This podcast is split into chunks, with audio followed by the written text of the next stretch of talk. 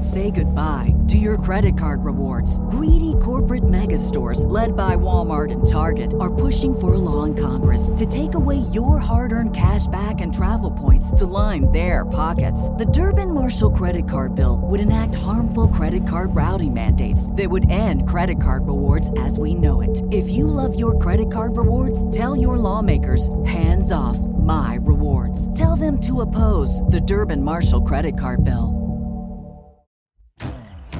Welcome to Honey Do Me, a podcast that goes into the bedroom and beyond, hosted by Emma Norman and Cass Anderson. Here at Honey Do Me, we don't have all the answers, so we chat with experts, educators, and badass changemakers to get them. We are here to remind our listeners and ourselves that what we're going through is normal, that we are worthy of love and pleasure, and that we are all in this together. So tell us, honey, how do you do you?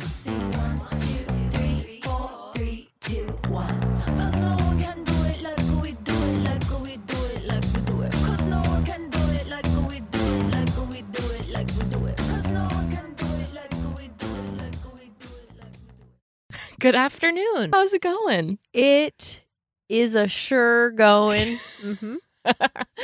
it's going. We're here, like we say. We're actually very happy yeah. and excited to be here, despite how often we say we're it's just Yeah. going. Anything that when I say that, it's mainly referencing to my life outside the podcast. Yeah. I wish I could live in this closet on this podcast for my whole life. Because things would be fantastic. A fantastico. With our cocktails that we always seem to have, Mhm. just living here Yeah. on this microphone. It's big. Because boy, big do I love myself on a microphone. Because boy, is my voice Yeah. gorgeous. Anyways, yeah. today we are doing something. God damn it. You could not find your seat. Today we're talking about something that has been highly, highly requested body confidence. mm-hmm. It was. And I was actually really happy to see that so many people wanted to talk about this because this was a big topic for us.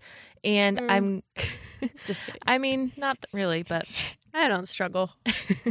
but I was glad that other people wanted to talk about it too Absolutely. because it's going to be, I don't know, it's just a good conversation to start having. It's actually one of the greatest struggles in my life. And by greatest, I mean biggest. so it was very important to start talking about. We will continue talking about it. I think it's a huge part of why we started this podcast. Like, yes, Mhm. we are a sex podcast, but your body is a huge part of sex. Yeah. Hopefully. I mean, My guess is, I don't know, I think they impact each other so much that you really can't separate them. I mean, how much of what we talk about when we have someone on to talk about sex comes with confidence and comes Mhm. with like Shame. shame and embarrassment or not being able to like fully express yourself because you feel uncomfortable or whatever. Exactly. You know, so much of your sexual expression starts with how you feel about your body. Mhm. Exactly. And we always say, like, the point of this podcast is to help you have great sex, feel good in your body, and love yourself. And, you know, I think having great sex and feeling good in your body really both lead to that self love. They help to build Mhm. it up. And I think, like, self love really is an important thing to be working towards. And so, in the end, that's kind of our ultimate, ultimate goal. I think something that we really realized in this episode was how many aspects of our lives really, like, try and tear us down Mm-hmm. and how many things are built into society to tear us down. Things that you don't normally think about. Like I'm talking about diet culture and how that really permeates every aspect of our lives. And we talk a lot about that in this episode and just all the little sneaky ways it's screwing you over and making you hate yourself. Totally. I haven't been one that often thought about diet culture or me and myself being on a diet. Me, myself, and I. me, myself, and I, but it was eye opening once that conversation started. Like I, I literally felt it in my body. Mhm. Like these, like questions come up, and the feeling of like, oh, I totally do that. I totally do that too, and I have shame around that as well. And it's just the word I used was subtle. Like I don't know. It's there's so many subtle things in our minds and in our lives that we act on that are a part of diet culture and like body shame. A hundred percent. I think, yeah, I feel like I've said it before, but this episode is such an eye opener and I true like I love all of our episodes. I've learned something amazing from all of our episodes. I think this is the episode when I actually felt something shift. Mm-hmm. And like I feel like I have been thinking about this episode since we recorded it and it has been changing my life. Small like in slightly small ways because I'm still you know, not fully ready to commit to all of it because it's very scary and it's giving up a lot of the things that I've like Identity. really yeah, it's giving up a huge Yeah. part of my identity. And it that's actually a really shitty identity. Like diet culture is a shitty identity, but we're taught that it's like a really cool, good one. So today on the podcast, we brought on just the best. Truly, mm-hmm. she's a damn coach. Her name is Yeah. Summer Innanen. Like I just said, she is a coach specializing in body confidence, self worth, body image, and she really just walked us through the whole thing. She's also the host of the podcast Eat the Rules, and she tells it to you. Like a coach. Yeah, it's direct. But that's what I liked. I Mhm. liked going into this conversation with someone who was able to direct the conversation and be a coach about it. Um, exactly. It was a great, great conversation, and I'm really excited to get into it. Yeah, we're super excited to share this one with you. So we'll see you on the other side. Bye. Bye. Just start out. If you could tell us a little bit about who you are and what you do. Sure. So I'm Summer Innanen. I'm a professionally trained life coach that specializes in body image, self worth, and confidence. And I help people to live their lives beyond the scale. I'm also the host of a podcast that is uh, being renamed, will be and rebranded as Eat the Rules, which um, Oh, cute. I but it was that. formerly called Fearless Rebel Radio. Uh, and yeah, I'm the author of the book Body Image Remix, and I work with people through group pro- programs mostly, as well as some private coaching. Just a lot of stuff, a lot of amazing stuff. I've been doing it a while. Can you tell us a little bit about how you got into this work of coaching? Sure. So, um, you know, I I grew up probably like a lot of people, really just never feeling good in my body and um, thinking that in order to feel better about myself, I had to look a certain way and be in a smaller body. And um, I was bullied a lot for my body when I was growing up, and my mom was a chronic dieter. And so it just you know this this notion of like you have to be thin in order to be worthy and valuable was implanted in my brain from birth which i think it is just you know culturally for everybody Absolutely, right. anyways but then really reinforced from personal experiences that i had and um, and so I, I became a chronic dieter as soon as i sort of figured out that you could try to diet and spent decades of my life chronically dieting and um, and was always in that strict binge cycle. Uh, and I really, for me specifically, I really abused exercise. So I, um, you know, would just drive myself into the ground. And it was all in this pursuit to try to get you know this smaller body. Like and i was always on this quest to find like the one thing that was finally going to help me get this body i wanted. And even when i was at my thinnest i still never felt good enough. And um and then that sort of transitioned into more of like oh a health focus like okay i'm gonna no i'm doing this all for my health. And i sort of really got into the like paleo scene um, when it first came out um well first came out like first became sort of popular Super popular, right. media Yeah. many many years ago.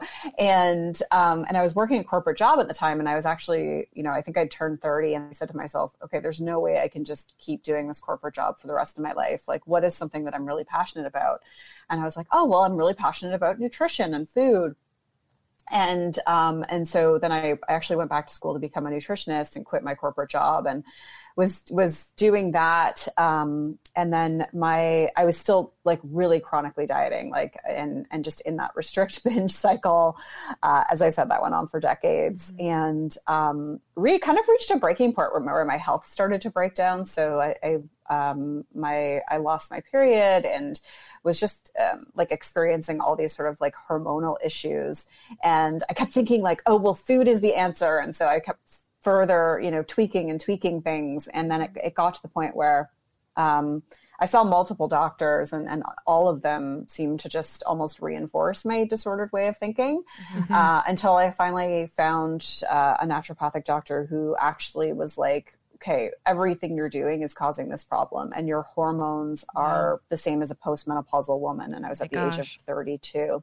And so, um, uh, like I had no libido. I didn't, I hadn't had a period in a year. Like it, there was just all these things that were happening, and yet I was gaining weight, and and mm-hmm. and so like that's that's why I just didn't think it was because of the way that I was eating. But she was the one to really look at under the hood and see what was really going on, and then um, that was sort of my wake up call moment where I realized like, okay, I have a problem. I, I, really just never thought I had a problem. I mm-hmm. thought everything I was doing was normal because it is so normalized in our culture right. to diet, um, especially with like wellness sort of being the new word for dieting. Mm-hmm. And, it's really celebrated. Um, yeah. Yeah, exactly. Exactly. And so I sort of had this like breakdown because I was more upset that she was telling me I had to move less and eat more right. um, than I was about the fact that my hormones were the same as a postmenopausal woman. And that was sort of when I was like, okay, what am I doing to myself? And I remember just going down this sort of like then discovery of like, oh, wait a minute, there's another way. And I, and it kind of led me to like, um, eventually to intuitive eating. I won't go through all the different motions that I got together, but eventually led me to intuitive eating and um, and really realizing that like the way I felt about my body was the root of all of this, and that the reason why I was in this diet cycle was because of the way I felt about my body. And the way I felt about my body was really because my self-worth was hinged to my appearance. So I I just I valued myself based on my appearance and validation from others.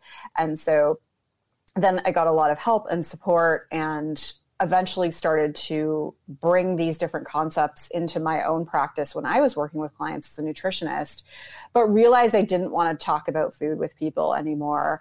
Um, and some of the people who'd really helped me along the way were different coaches. And, and so went back and completely transitioned into coaching. Um, and and now I focus on on the body image piece specifically because I was like, well, this is really the big biggest piece of it mm-hmm. with, and self worth, but um, you know the sort of surface level of it is body image. And if people can, you know, heal their relationship with their body and really know that the the their value in this world has nothing to do with the way that they look, then you know that we we can really disrupt that diet cycle and really start to you know reclaim our power and and not have it be based on like these external measures and validation and things like that mm-hmm. well because so many of those programs when you're going and like wanting to learn more about how to just value your body aren't separate from food like they have a food aspect. So having yours just be solely on body image and really healing that part of you, I think is really powerful and separating it from like, and this is how you should be eating because you're just contradicting what I think is your message then. Yeah, like I think I think it depends on how that food piece is being brought into it. Mm-hmm. You know, mm-hmm. if there's an intuitive eating piece, then I think that that is hundred percent relevant. But mm-hmm. you know, my breadth and depth of experience is solely on body image, and I think that it's like it's pretty deep, and it takes a long time to really unpack all those layers. And so, mm-hmm. um, I want I I love working with people around that, and it's just it's so rewarding to be able to see people, you know, come back to me and say like, I just look in the mirror and I just feel indifferent and that's and that's kind of can be shocking to people too because it's like indifferent. Like who wants to feel indifferent when they look in the mirror? Right. but that's ultimately what i want for people because you're gonna age. Like your body's gonna change. And i, I don't you know for, for me my goal is to not have people look in the mirror and be like i'm so hot but to have people look in the mirror and maybe like what they see or not like what they see but be okay either way and just get on with their day and get shit done and live a really great fulfilling life. I think that's so like that's such an important reframing because I think a lot of people, I know I relate to a lot of what you said and like your journey, and I think a lot of people can, which speaks to how pervasive of an issue that it is. But to the idea of going from where I am or where I've been to loving my body feels like such a big jump. Mm-hmm. Like that's a huge jump. And I think it can feel that way for a lot of people. So I think, you know, not having to be like, I love my body every single day. I think I'm so hot. All of that. I think it's a big reframing that's really important. It makes mm-hmm. it a lot more accessible. Still difficult and like, Yeah. a journey, but For sure. I really like it. Yeah. Yeah, yeah, because this idea that you have to like love your body is is just it can feel like another expectation and another thing Totally. to just feel bad about if you're not living up to it and it's also really just feeding into this narrative that our value comes in our desirability. Mm-hmm. And even if that desirability is coming through your own lens, it still to me feels problematic because I really want people to go beyond that. And I want them to keep, you know, get not have the focus be on the body or finding ourselves attractive rather know you're good enough regardless. And that's going to help you then you know be able to look in the mirror sometimes and say like oh i look cute today or what or whatever. But the getting to a place of like kind of ambivalence or indifference or neutrality or however you want to phrase it um, is just so liberating in and of itself. And that can be scary for people because it's like kind of giving up this pursuit of you know trying to see yourself as attractive and having others feed into that as well. But um, you know the the work is really about detaching from those things. What a damn concept. We aren't just made to be pretty. right. Yes exactly. Exactly. Well, we would love to dive into basically everything you've talked about. Yeah. Um, but we'd like to start out with just body image, like what it is, kind of like where we get our ideas of our body. Yeah. Yeah. Sure. So, you know, the, our body image is really just the way that we feel about our body. And it comes from um, two, two areas really, which I sort of spoke to um, briefly when I told my story. But, you know, it comes from um, like our, our culture and, and specifically uh, social oppressions eh, and uh, is influenced by social oppressions and as well as then like kind of our, our own experiences with it and anything that's sort of influenced um, the way that we feel about ourselves. And so like culturally you know the things that influence our body image are sexism misogyny fat phobia racism um, homophobia, like any of those, any of those things. So depending on the various layers of oppression that you experience, that's going to influence the, the way that you feel about your body, and and that's because um, you know, and, and that's because like we have inherited these scripts and these beliefs about who we are from our culture based on these various harmful narratives, and and so to to give you like a more concrete example of that, let's talk about fat phobia because we all have internalized fat phobia Right. phobia and fat phobia is just you know fear of of being fat and and and then these harmful beliefs about what it means to be in a larger body and so most of us sort of grow up with this belief of okay fat equals bad and thin equals good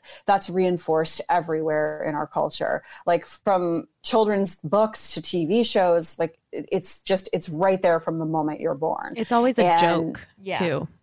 Like, I feel like, yes yeah.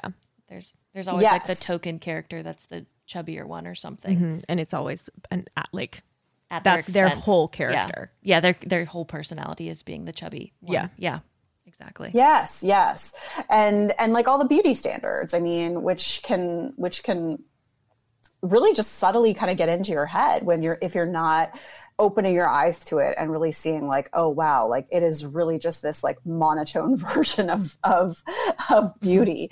Um like it, that only is what i can't remember what it is like 5% of the population actually looks like that.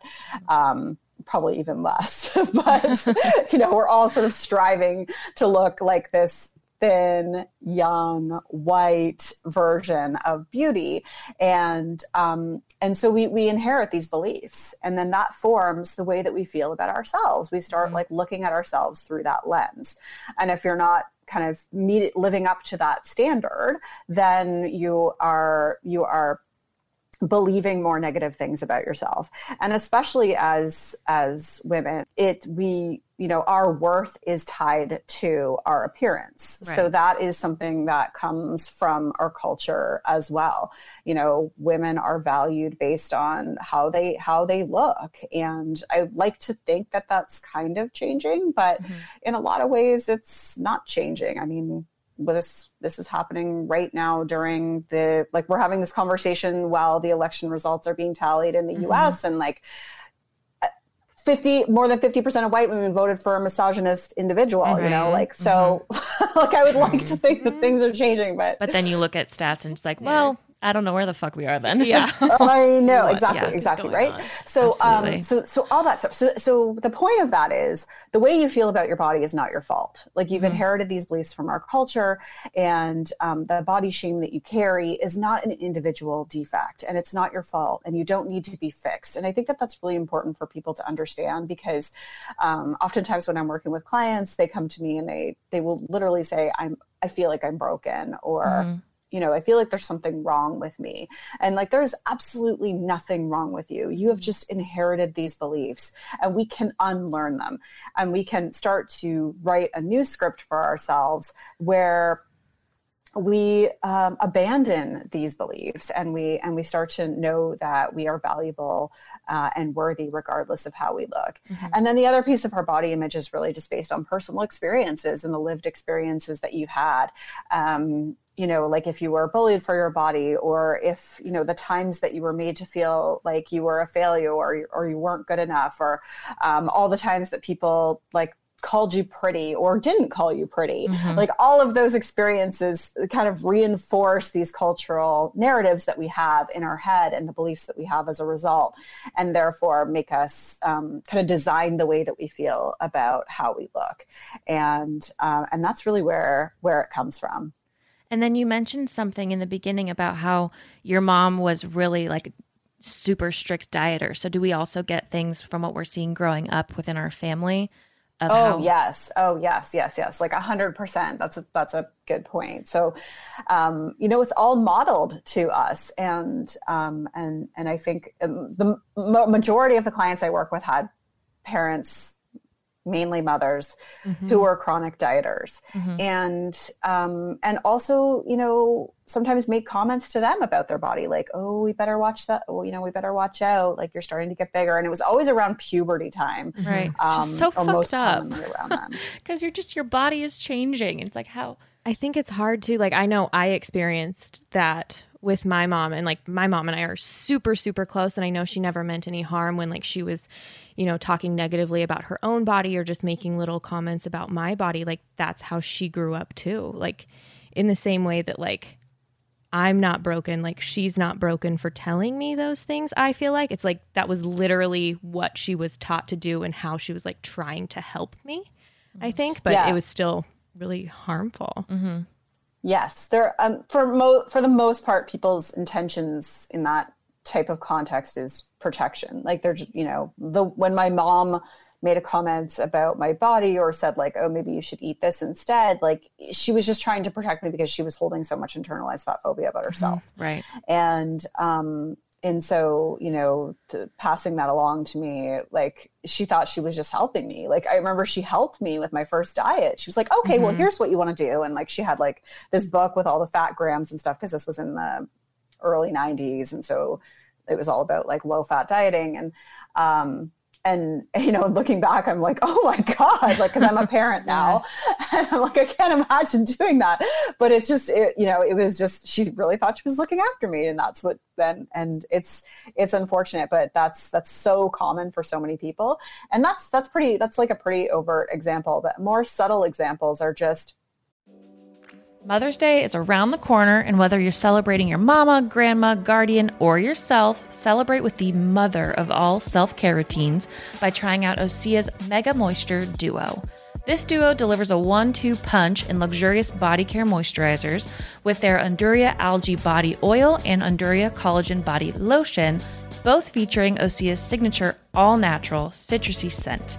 I use both the body lotion and the Undaria algae body oil once I get out of the shower, and I use it literally everywhere. This duo is my go to for feeling glowy and hydrated for literal days, and the Osea signature scent is one of my faves because it's not overwhelming, um, but it's like a delicious and fresh smell that just lasts.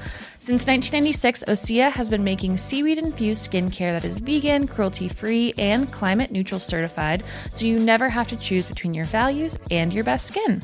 Treat mom to the everyday spa experience she deserves with clean, vegan skin and body care from Osea. Get 10% off your first order site wide with code DEWME at OseaMalibu.com. You'll get free samples with every order and free shipping on orders over $60. Head to OSEAMalibu.com and use code DEWME for 10% off. Um, you know the way that the, the way that we um, compliment our Mhm. our children so if you're you know saying like oh like you you know look at your body or you look so tall or look at you're so skinny or you're so beautiful and it and beautiful is kind of you know I, i'm not saying you can never tell someone that they're beautiful but that's usually like the go-to comment especially for for women and, and that i think is is where we really start to get this idea that like our value is in our appearance It's trying to get And- that beautiful comment from someone. yeah, Again, get yeah. that and, high rece- and even if you're on the receiving end of it a lot, like uh, oftentimes I'll have clients who then grow up and they kind of start to age out of the beauty game and they're like, I don't even know who I am now because I was always just kind of like the pretty one. Um, and so uh, parents really need to watch and, and it's just like subtle comments. It's even like you know if if one parent is with their friend and they look at their friend and they're like oh you look so good or like oh you've lost weight. Like what have you done? Like all of those things are reinforcing um, the you know fat phobic beliefs and that is you know that that thinner is better. And and little kids are listening and they're picking all these things up. And so um, yeah it's just yeah, i try to tell other parents to um, you know affirm celebrate all bodies try compliment people on something other than their looks and teach kids that like all bodies are worthy of respect and are valid. And um, and to like call out stuff when you see it. So on a tv show or something like that to be like hey like let's just pause it here for a minute and talk about why this isn't right. Um, so that we can try to uh, change the legacy of our next generation.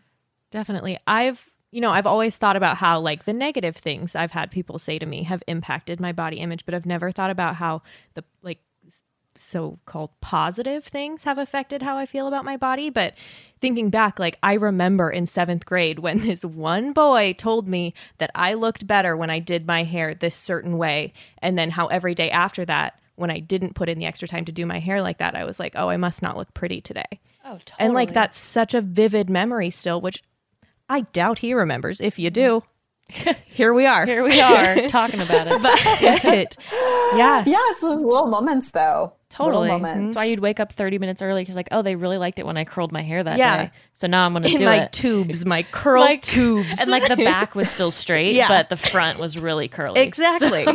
wow, I'm glamorous. exactly. I know. It is kind of crazy. Yeah, But You've Anyway. you've given me a lot to think Yeah. about. so I think we should dive a little bit into diet culture and just kind of first defining what that is. Yeah, so it's a culture that normalizes the practice of dieting because fat phobia is normalized. I guess that would be a succinct way of saying it. Um, and so some examples are just, you know, people sitting around eating a meal and someone saying, I'm going to be bad. I'm going to have another piece of dessert. Or, oh, I can't eat that. Like I, you know, I'm doing keto or whatever Right. um, or like, oh, that's bad for you. You shouldn't eat that. Um, all those little phrases uh, uh, are really representative of of diet culture, and it's diet culture is basically being held up by by fat phobia. Like if if all bodies were deemed valuable and worthy and thin wasn't considered better then diet culture would not exist i don't think um, and so it's really ever you know it's all of our food decisions that are tied to is this going to make me gain weight or is this going to make me lose weight?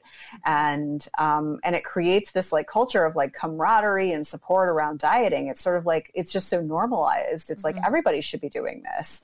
Um, like of course that food is bad for you. Or like of course you know um, you, we should all like be trying to eat you know less carbs or whatever. I'm just kind of going with what's in in this moment mm-hmm. and that's always changing um, but it's it's embedded into the fabric of our of our society like even when you think about foods that are that are branded as guilty pleasures or um, like skinny pop like right. things with things like things that are kind of in that branding and we just we just kind of accept that and yet um, that's all diet culture that's mm-hmm. all that's all part of it right there and i mean there's like I could probably come up with tons more examples, but it, the way that it sort of evolved and shapeshifted is into like a more focus on health. Mm-hmm. Um, but at the root of it, it's all still the same. And so I think that that's something that now people are like, oh, no, no, but it's for my health. But really, if you ask them, like, okay, but would you do it if it would, if it's going to make you gain weight? And they'd be mm-hmm. like, oh, no, well, no. Mm-hmm. so, right. um, you know, it's, it's, it's not really about health. It's, it's, it's always comes back to, to, to it being about our bodies and like the way that we have moralized food into good and bad categories or healthy and unhealthy and how then we translate that into like whether or not you're a good human being or not mm-hmm. um, and then that then we carry as individuals we carry shame and guilt about our food choices or we're constantly shitting all over ourselves thinking like i should eat this or i shouldn't eat that because of of the like that kind of like good bad dichotomy that um, we've we've inherited from from diet culture. Yeah, I experience that good bad, I shouldn't, I should thing daily,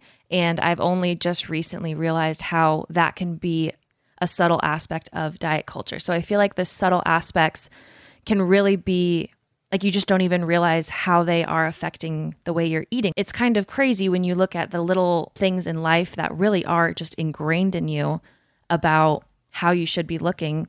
And I like your definition of the difference between it's not like diet culture is a fear of gaining weight. And so when you actually look at what you're doing, it's like, oh, am I doing this though because I'm trying not to gain weight? And if it's yes, then that's what's hurting you. It's not, oh, I'm trying to be healthy because this, my cholesterol needs to go down. It's like, no, I'm trying to lose weight. And that's something that's, I need to look at. That's the number one goal. Yeah. Yeah. Yeah. So it's just crazy the subtle ways that really diet culture is in just about everyone.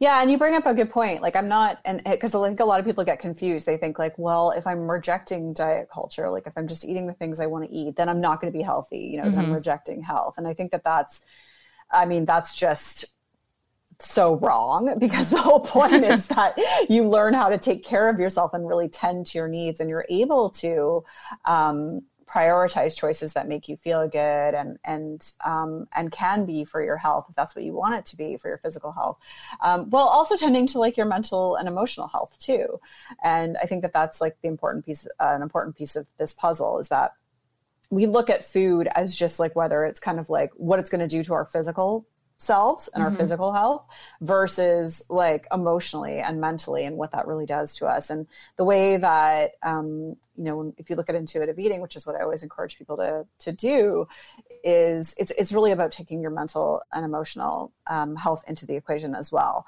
and uh, and about finding kind of like that balance between them or knowing that like okay sometimes i honor my mental health and not my physical health or vice versa and being able to go to a place where you can do that where there's just no judgment guilt or shame Mm-hmm. Definitely. Yeah, everything you're saying, I'm just like trying to absorb it because it's like making a lot of things like click and connect for me. I think one thing that really just connected was I have difficulty, you know, navigating am I doing this for my health? Am I doing this because I want to be thinner? And just like telling myself, oh, you can't eat that today or you can't have that right now. But I think in those moments, asking myself why and really wondering, like, do I not want to eat that because it makes me feel like crappy because mm-hmm. like it'll make my stomach hurt or do I not want to eat that because I'm scared of like gaining weight. So mm-hmm. I think mm-hmm. that's a really simple mm-hmm. tool to use. But another thing that um, you made me think about was I've been vegan for the past like four years. I'm actually transitioning out of being vegan, like into being a pescatarian right now because I was just so tired and didn't feel good. And I have a lot of other like foods that I can't eat because of my hormones that I'm working with in naturopath. It, it's just a lot. so it was really getting to a point where it felt so restrictive and it, it I was having a lot of difficulty navigating if it was you know, trying to help me with my hormones, if it was because of the veganism, if it was because I didn't want to gain weight. And yeah, it just got to a point where it was like, why am I doing this? And there were so many things that I was telling myself, I can't eat that, I can't eat that, I can't eat that, where it was like, every day were- you had something new that you would tell me that you like, Exactly. couldn't eat. exactly. And it was, I was like, what? What is left? what do you eat at this Yeah. point? And so I was at a point where there really wasn't anything that Mm-hmm. I was eating other than vegetables and like Yeah. lentils. Mhm. And I felt terrible and I was like, okay, I have to I have to stop one thing. Like I have to stop restricting myself in at least one of these ways. And so veganism felt like kind of the only way to do that. And I don't I don't eat meat because I don't morally like agree with it, but But also, you don't like the taste of it uh, sometimes. well, it freaks me out also. But, like it actually makes me. Ugh. But yeah, it's just really hard navigating all of those different things and realizing like, wow, I was really restricting myself in so many ways. And just you know, when my partner and I we were driving past like a Cold Stone last night, and I was like, I wish we could have Cold Stone someday. And he was like, we like we can have dairy now, and I was like, oh my god, we can't just like not having that i can't have that anymore in so many ways is so freeing. It's mm-hmm. really weird. There's so much space to move. And I think like you can't you I mean you can have anything you want. It's just mm-hmm. sometimes you might choose not to based on how it's going to make you feel. And I think that that's an important like way to think about food in our own minds. Like we, you know, you can't you can eat whatever you want. It's mm-hmm. just sometimes you might choose not to because based on like if if you have you know an food intolerance or something like that. Mm-hmm, but mm-hmm. technically you can eat it. yeah, Yeah. that is true I still eat ice cream even though I have an intolerance to You dairy. might get the shits and I do, but I sacrifice that for well, other that's, and that's the thing. Like sometimes in the moment, you sacrifice, like, or you, you know, you accept some physical discomfort in order for the like the emotional and mental satisfaction in the Right. moment, and that's that's totally normal and and healthy, and that's okay. Right. It's just so demonized in our culture to do that, but. Um, like depriving yourself when you really want something is not healthy either. Right. Exactly. And I'm learning. in your podcast, which I love, um, you have you mentioned something about using like diets as a form of like control or to soothe because we usually think of like emotional eating. Um, I was wondering if you could touch on like emotional dieting and like using dieting as like a comfort and a soothing yeah tool. yeah so fixating on our body and dieting they're really like tools of avoidance and coping strategies to deal with other emotions in our lives and um and that's something that like you know was it was one of the biggest aha moments to be honest that i had when i first was starting to kind of look into this stuff for myself um there was this bo- this book that i read called um when women stop hating their bodies. Uh, and it's an older book. Jane Hirschman and Carol Munter are the authors of it. Uh, and it was one of the first books I sort of read around this concept of like, oh, we're not supposed to hate our bodies. Um, and and one of the things that they mention in the book is that we use our body to to kind of our, our body size and and like the way we feel about our body to process bigger things going on in our lives. So what I mean by that is it, a lot of times when we have moments of body shame, there's actually something else going in our going on in our lives but it's so much easier to hate our body than to feel other emotions like loneliness grief anxiety feeling out of control. And it gives us like some sense of control. Mm-hmm. So it's like if I hate my body, okay, it gives me something I can fix mm-hmm. versus like, oh, if I have to like actually sit with this feeling of loneliness or feeling of abandonment or feeling of like anxiety about something that's completely out of my control, like those emotions are much bigger and harder to to manage. And so dieting becomes like this way to kind of avoid those things. It gives us like almost like a little dopamine hit. It gives us a sense of control. It's like, okay, well, I'm doing this for myself and I'm working on this and there's like this hope at the end of the tunnel. But a lot of the times we're just using it to kind of get away from like these uncomfortable feelings that we're actually experiencing. So, um, so in short we sort of turn to dieting as a way to cope with our emotions or avoid uncertainty and discomfort.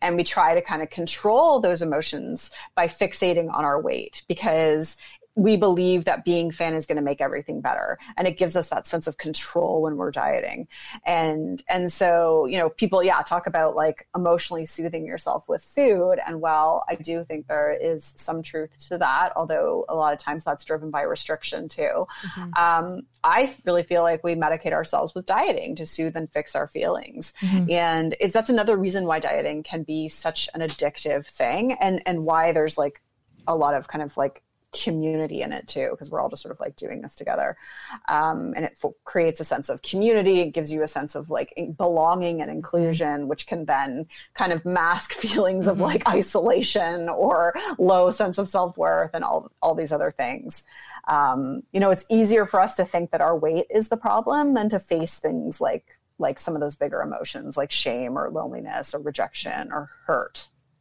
it's funny when you're talking about that it's clicking with me different than when we wrote this question because when we're talking about it, I can totally identify with that feeling of needing something to have control over.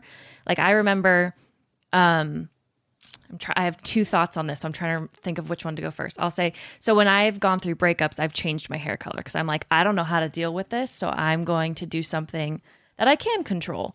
And I also remember being gym crazy because I'm like, this is where I can channel some energy and I can see things change, even though I can't fix what's on the inside. Like, I can, I remember with my first breakup, I lost so much weight because I just stopped eating. And I'm like, mm-hmm. that's something I can control. And I was like, hey, I'm really tiny now. Like, that's really cute. But I also remember um, the first time that idea clicked with me, it's actually kind of funny. It was in a Lizzie McGuire episode, and Miranda, as they always as are. they always are. I think Miranda, Lizzie's friend, her parents are going through a divorce, so she like stopped eating. But they really addressed eating disorders in that episode, and she like came to the conclusion at the end, like this is the only thing I can control. So I'm mm-hmm. controlling how I'm like taking in food. But that, I don't know, that hit me in that moment, and it just made me remember it. but I also identify with that so much more now that we're talking about ways that diets can really soothe when you need that thing to be control like have control over mm-hmm. which is kind of mm-hmm. yeah it runs deep it, it does run deep i'm like getting yeah. all clammy over here yeah it's really like a it's kind of a normalized and celebrated coping mechanism and i think that um, one of the things I do when I'm working with people is as soon as they have urges to diet or as soon as they have moments where they're feeling a lot of shame about their body, um, I really am just like, okay, what what's going on in your life? Like, what emotions are you feeling right now? Mm-hmm. And we and we get to the deeper stuff that's underneath, and and just being able to create that separation of like, okay, no, it's the problem isn't my body. The problem is that you know I'm experiencing a lot of like emotional heaviness from these other circumstances or from for no reason at all, just because sometimes we feel heavier emotions. Um, and I'm looking for a way to kind of escape and soothe and fix them. And dieting's really easy, and it's kind of a lot of our go-to um, go-to ways of of trying to uh, fix those feelings instead of actually learning ways to you know be with those feelings and, and comfort ourselves. Right, because we're not taught to do that. We're taught to change how we look, and things will get better. So. Mm-hmm. That's yeah, how. exactly. And then exactly. they never it's do. like, oh, if you have shame, then change your body, and the shame will go away. And it's exactly. like, mm, that's not how it works at all. Yeah, absolutely. I just want to make it really clear for myself. I know for like, I've like a lot of this stuff is new to me. Some of this stuff I've I've like known it, like I know it deep down. Um, but then I still will be like, well, I still want to diet. So can you make it really clear, like why should we quit diet culture? Like what what's the benefit? Like what do we get from quitting diet culture? Well, you get a hell of a lot of time, energy, and money back mm-hmm. because you are not wasting time thinking about food, thinking about your body, spending money on supplements, like you know, spending money on like superfoods and like you know, uh, coconut aminos and like shit that's like so expensive. Um, unless you like legitimately can't eat that because you have celiac or something. Legitimately can't eat soy sauce because you have celiac or something like that. Right. Um, and maybe people don't even know what coconut aminos are, and, and that's good too. But I just, you know, people spend a lot of time, energy, and money on it, and um, uh, Naomi Wolf in the Beauty Myth says it's it, dieting is the most potent um, political sedative, and like I want that statement to really sink in for people because what it does is it puts us in a position where we are so fixated kind of on ourselves and food and we're not energized because we're depriving ourselves. And therefore we're unable to like really participate more strongly in making cultural changes and see how like all these various levels of systemic oppression have influenced our lives and the lives that that, that hopefully other people care about too. Um, and be able to fight for change there and and and so what you gain is like is being able to like liberate yourself from a system that's um, taken away your power and as well as reclaim uh, you know your time your energy and and your money from from this like putting it into the beauty industry, putting it into the diet industry. And I know I just said the beauty industry mm-hmm. there, and I'm, I'm not like anti, you know, doing things to decorate your body, but I do like I, I do really reinforce that I want people to do it as a form of self expression and just decorate and celebrate your body versus like, I feel like I have to do this because otherwise people are going to like see me without my makeup and oh my God. um, and so there's the, you know, I, I'm not like anti everything that the beauty industry has to offer. I'm anti a lot of the messaging that, may, that right. they use to kind of sell us these, like make us feel not good enough in order to sell us solutions. Yeah to stop supporting industries that don't give a shit about you. Yeah. Only care that you don't like yourself. yeah, exactly. Yeah. And, and like the fact is, because um, I'm going off of the fact that people maybe know this, but I'm realizing mm-hmm. that they don't. 95% of people are going to regain the weight that they lost plus more in the long term. So there's not one form of dieting that shows long term effective weight loss for the majority of people. Wow. And I think that that's really important to understand. Like, there's a reason why the diet industry is worth so much money because it is set up to make us fail. Like, it mm-hmm. literally goes against our physiology and our body fights back. So, when we have when we diet and then we're like break our diet because we're you know we see something and we're like oh i have to eat this. Well that's just your body trying to protect you. Like that's a normal physiological physiological reaction to restriction. Uh-huh. like when you're in famine your body's going to try and do everything it can to get you out of that. And you might right. be saying to yourself well no i'm not in famine. I'm eating enough. But like odds are probably good if you're of doing what? some sort of like, form of dieting. You're restricting right. yourself either mentally or physically, and mm-hmm. mental restriction is going to have that same reaction as well. Mm-hmm. I love what you said about your body trying to protect you. Like, what if your weight gain is your body trying to protect you? Like, what if it isn't bad? I know you've talked about that on your podcast. I think that is such a revolutionary mm-hmm. like way to think about weight gain and our bodies. I know like, you know, that like lower tummy pooch. Mm-hmm. Like we recently learned that like a uterus can cause that and like your body needs that extra bit of padding to protect your uterus. Like I've tried really hard to get rid of that when it's like my body is literally just trying to take care of me mm-hmm. and do its best to like make sure I'm safe and mm-hmm. healthy like in the actual way of yeah. like health right the actual they would know yeah it knows yeah. it knows best mm-hmm. So yeah, we we often think our body's working against us, but mm-hmm. really, I mean. if, if, it was working against you, like you'd have a hard time breathing, you know. That's true. That's a good point. Working for us, like um, I know other other people have said this, and this is not my original thought, but like you know, if if if diet, if if your hunger, if you looked at your hunger like breathing or like going to the bathroom, like you know you you you honor those things you honor breathing you honor um like going to the bathroom right in the same way we should honor our hunger like it's mm-hmm. meaningful it's there for a reason yeah it's um, not lying to you i promise yeah yeah and like you know i, I always just say well fed people are the ones that are going to be the ones changing this world. Like, you know, mm. you're not going to be able to do that on an empty stomach. You got to be so fed. Cute.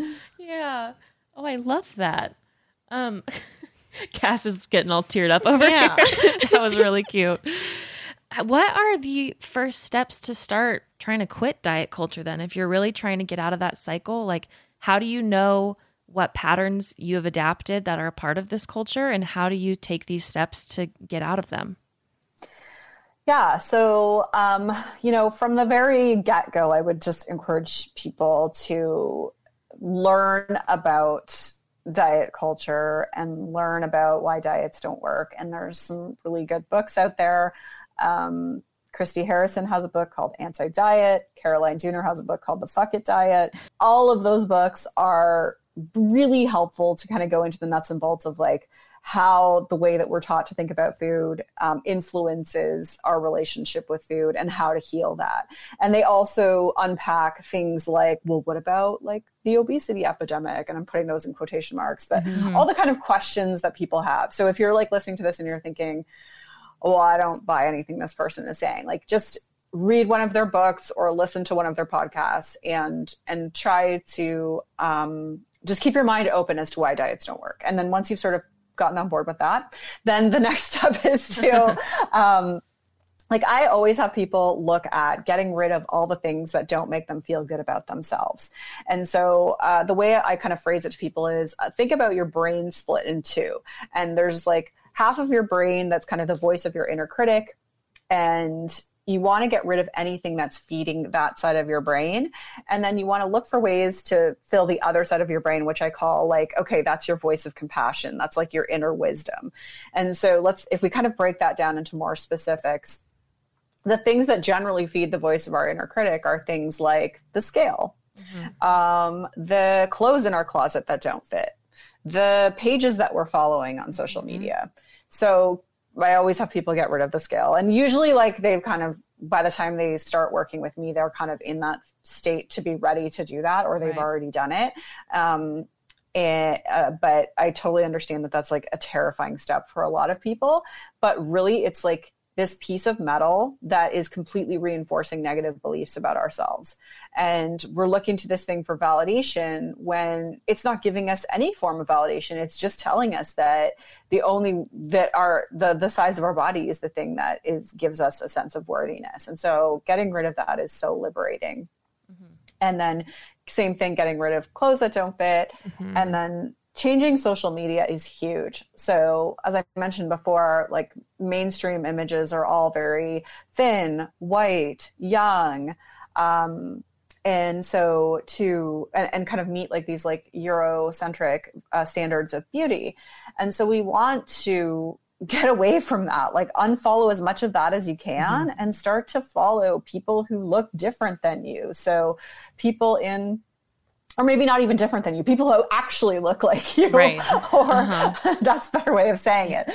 Um, people who look like you, or are or different from you, and different from the mainstream. Right. So people in larger bodies, um, you know, people of of different backgrounds and experiences, and races and ages, and um, and things like that.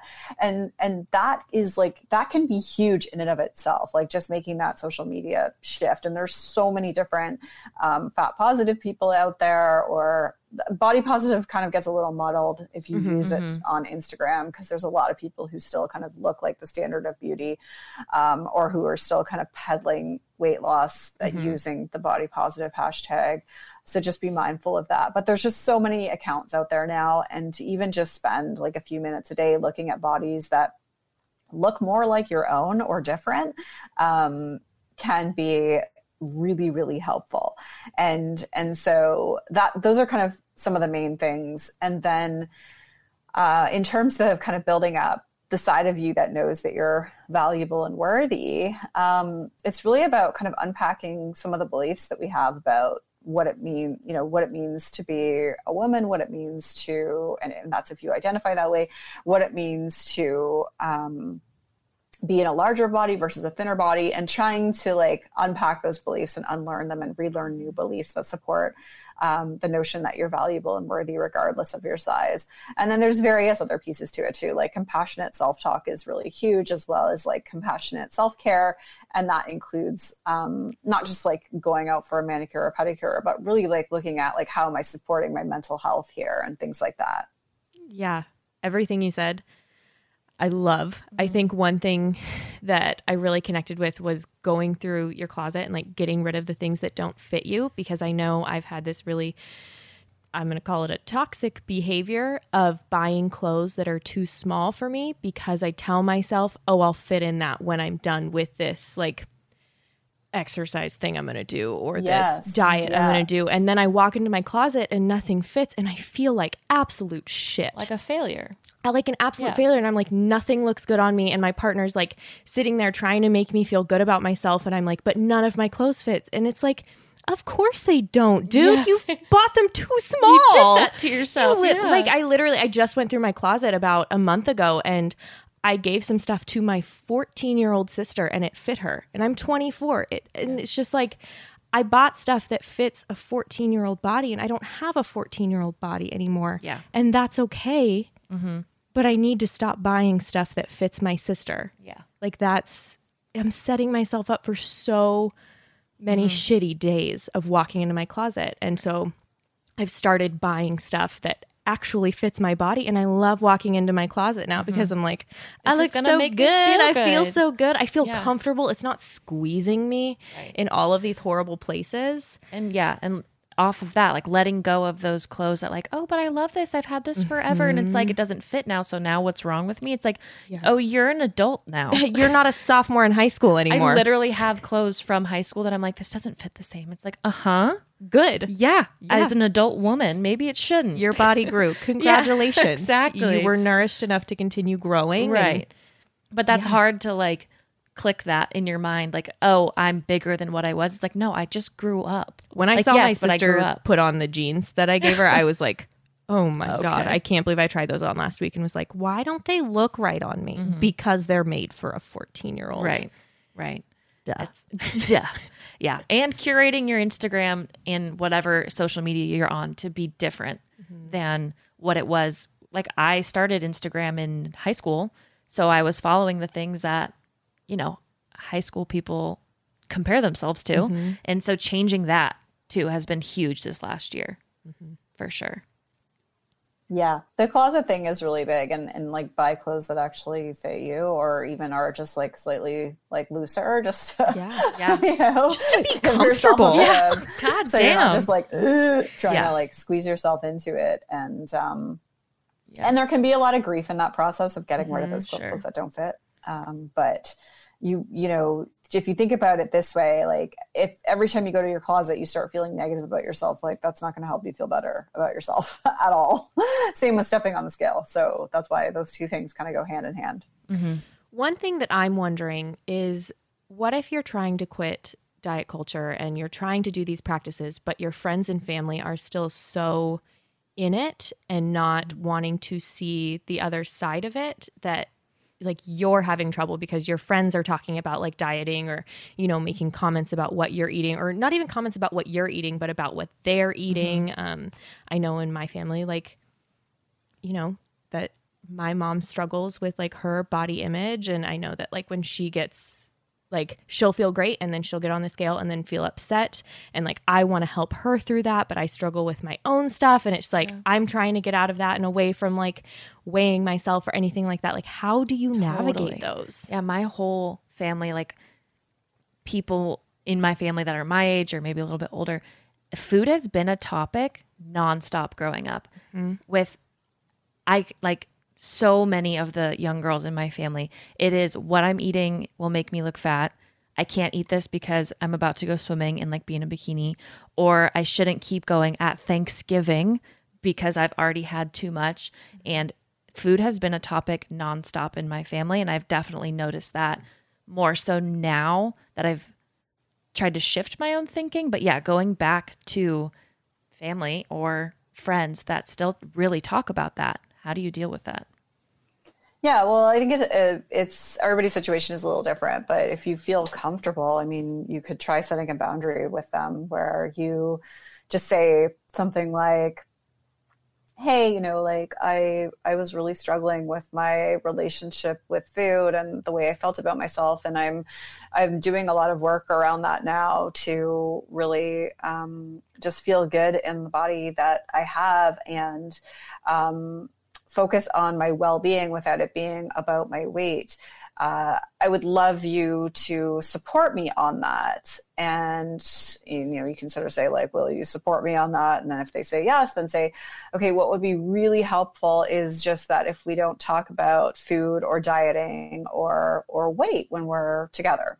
And um and that that that's like a a great way to do it if you feel comfortable setting that boundary. And that's going to be the best way to kind of protect yourself.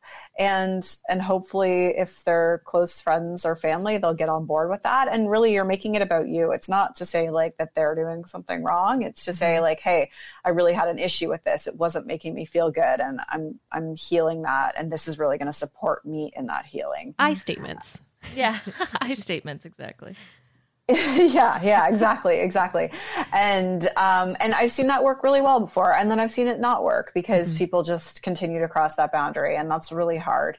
Um and i think that sometimes you have to really you know hold strong and be like okay we talked about this. Like can we just not talk about this stuff? Um other strategies are just you know like limiting time with certain people if they are constantly crossing that boundary or if they're always if you're always feeling really bad about yourself when you're around them or really trying to change the subject mm-hmm. or becoming really good at like putting on metaphorical earmuffs um, you know like i just kind of got to the point where depending on the people that i'm around if i know that they're just going to talk about those things or if they're people i don't know and and they're talking about these things like I'm just able to kind of look at the situation and be like, God, I'm so glad I'm not like that anymore. you know? uh-huh. So, uh, especially if it's like people I don't know and, and like it's not an appropriate time for me to say, like, hey, can you stop talking mm-hmm. about your diet? Right. right. Like, I just look at it and I'm like, wow, I'm just so glad that I have more interesting things to talk about now than like, mm-hmm.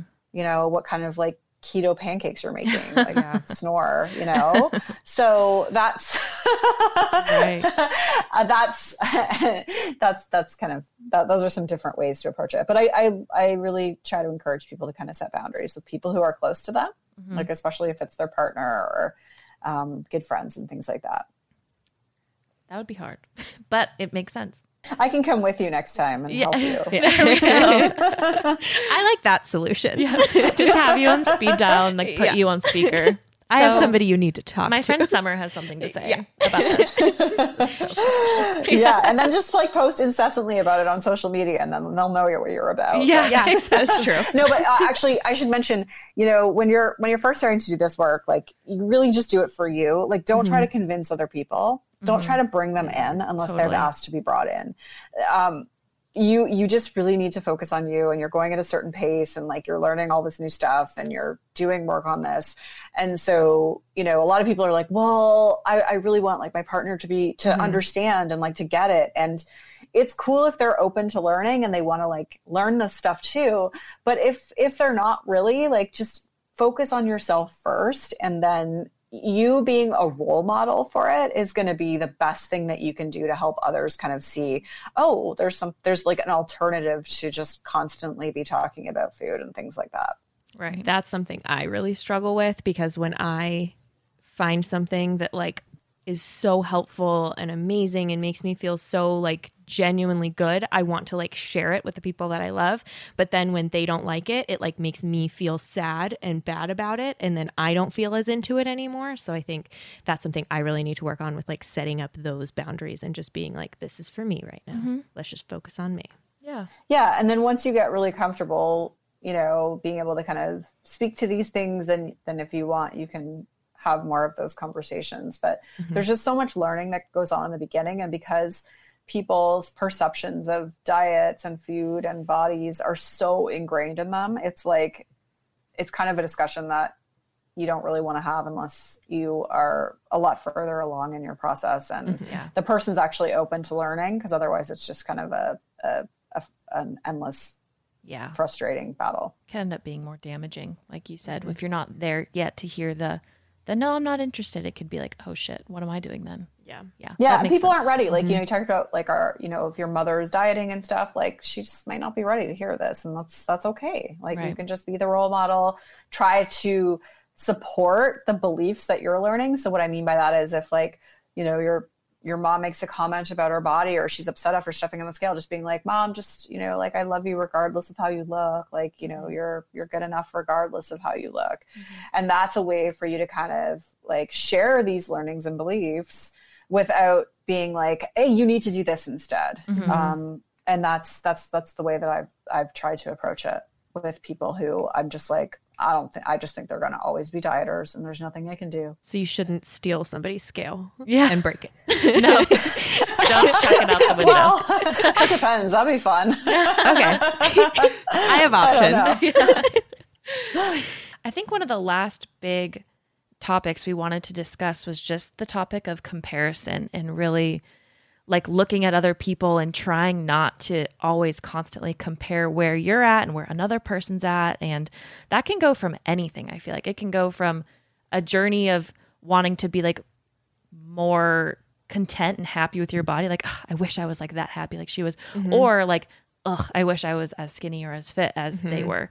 So, talking a little bit about comparison and how that works and how to kind of break out of it. Yeah. Well, comparison, we've been we've been kind of like programmed to always sort of look at other things and think, how do I measure up? Right. And so again, just knowing, okay, it's not your fault that you compare. Like there's nothing wrong with you if you compare. Um, we have been told that, you know, desirability is the most important thing and that we need to be desirable and evil in order to be like safe and lovable. And and so it's normal to kind of then compare ourselves to others and think okay how do i measure up? Um, and so just kind of recognizing that that pattern is is important. Um, and then i'll just say comparisons are one of the hardest things to go because until you really feel good enough regardless of the way that you look you're going to be comparing yourself to others because it's all coming from this belief of of like you know my value is in my appearance. Um, but once you really work on separating that which can take a very long time then you're able to kind of look at people and be like okay they look different than me and they maybe fit, fit the standard of beauty more than i do but that's okay whatever it just doesn't matter. Um, but uh, in, order for some like tangible things to do in the moment i usually have people first of all just really call themselves out on kind of any assumptions that they're making so you know what are you assuming about that person based on how they look? Like that their lives are better that they don't have any kind of issues? And just you know sometimes you can even just be like well that's ridiculous. Like Right. of course they probably have issues too. Um, like what's the story that i'm making up about this person as a result of how they look? And just just notice any assumptions that you're making. And then the next thing you can try and do is just think to yourself like what am i believing about myself in this moment? So am i believing that like i must be unattractive or i no one's going to love me or like i'm not valuable? Or you know what's the thing that you're believing about yourself in that moment? Because then what you can do is you can kind of start to separate um, just that narrative of comparison to actually get to like okay i'm having a moment where i'm just feeling really insecure or i'm having a moment where like i'm feeling unattractive or not desirable. And and that makes it a lot easier to kind of tend to yourself in that moment instead mm-hmm. of going through like the catastrophizing thought process of like oh well god i'm like what's wrong with me? I need to lose weight and blah blah blah blah blah. Instead it's instead it's it's a more compassionate way of dealing with the situation and that's by kind of identifying like the real struggle that you're having in that moment. And often you can just say to yourself like okay i'm having a moment where i'm feeling insecure. And um and and then you know if you want to take it a step further it's like okay well like what are some things that you can maybe say to comfort yourself in that moment? And i don't mean positive affirmations because that doesn't work. But um like things like okay like you're going to be okay. You're working through this. There's a lot of people who care for you. Um you know you've done a really good job showing up today or like whatever it is, um, that feels really genuine to you. That's kind of like what you would say to a friend if they came over to you and said like i'm feeling really insecure today um, and and so that's like that that that's a that's a huge piece of it. And i don't think that it's going to like fix you fix that emotion in the moment because that's not what compassion does.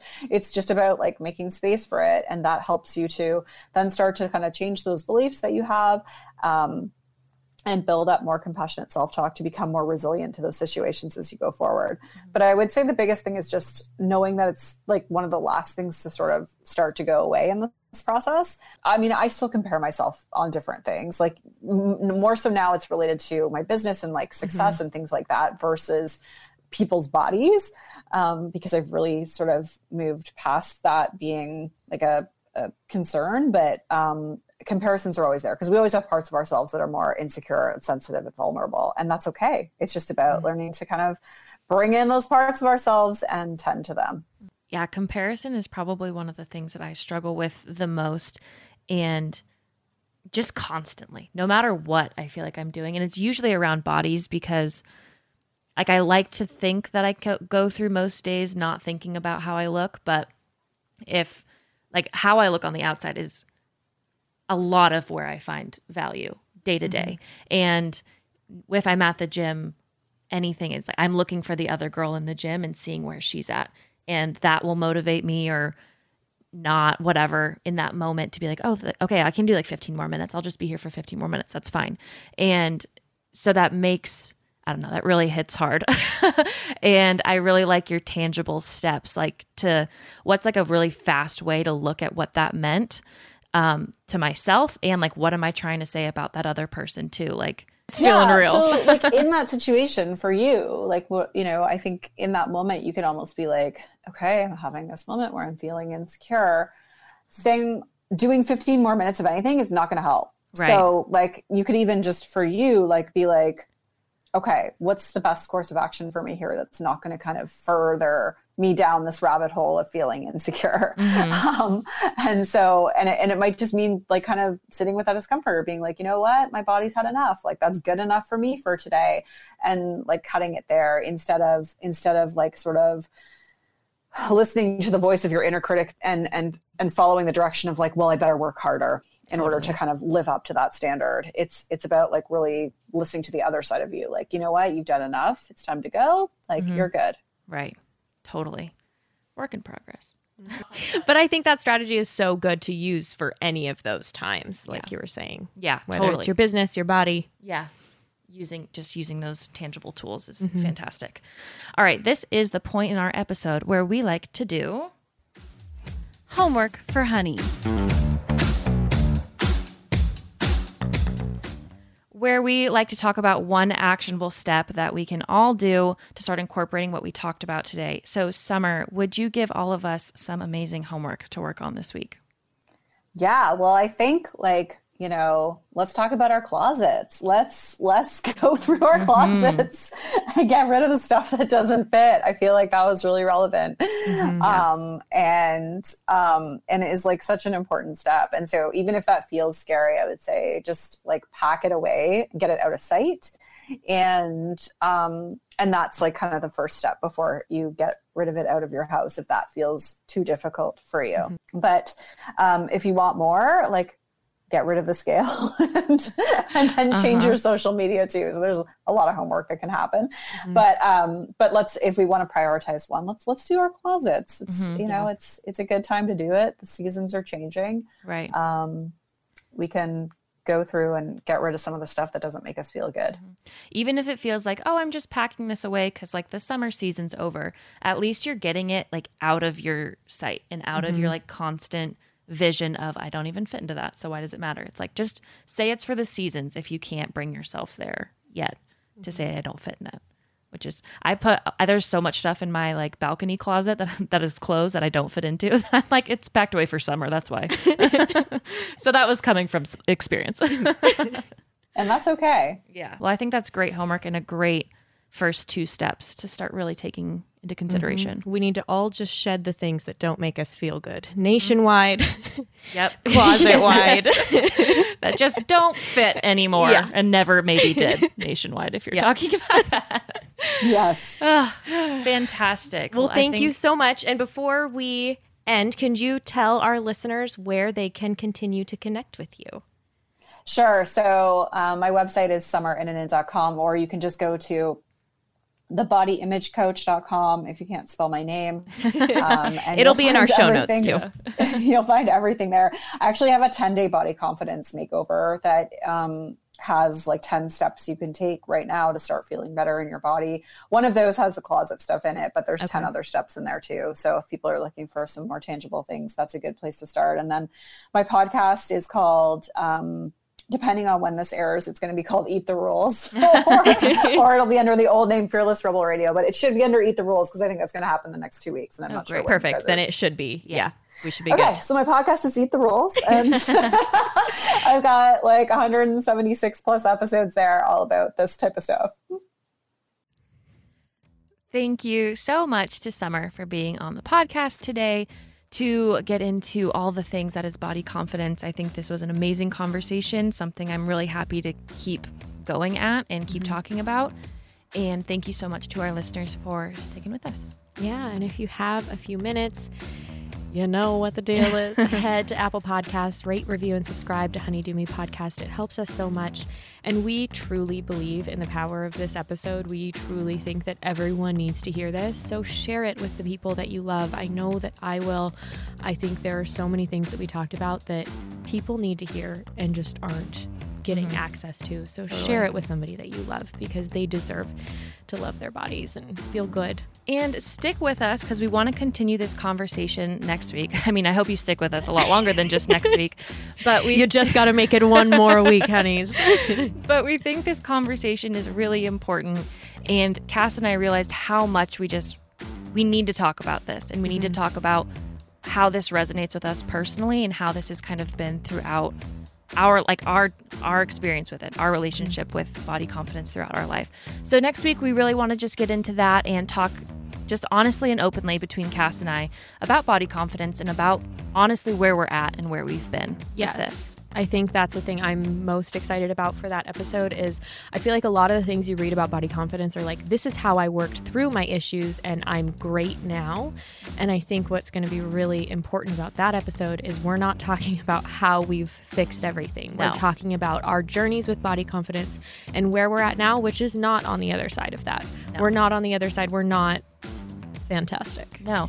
And honestly, the things that I think I'm going to get into, I don't think I've told anyone. Mm-hmm the no one has asked me questions that I think we're going to ask each other, and no one has opened up a space for us to talk. I think this honestly that we're going to do. Mm-hmm. So get ready. Yeah, we just the whole point of this is just to remind all of ourselves that we are not alone yeah. and that we're all experiencing the same thing, feeling the same shitty feelings, the same good feelings, and just trying to work through it. So right. that's the whole point of that episode, and we can't wait to share it with you. And said it better myself.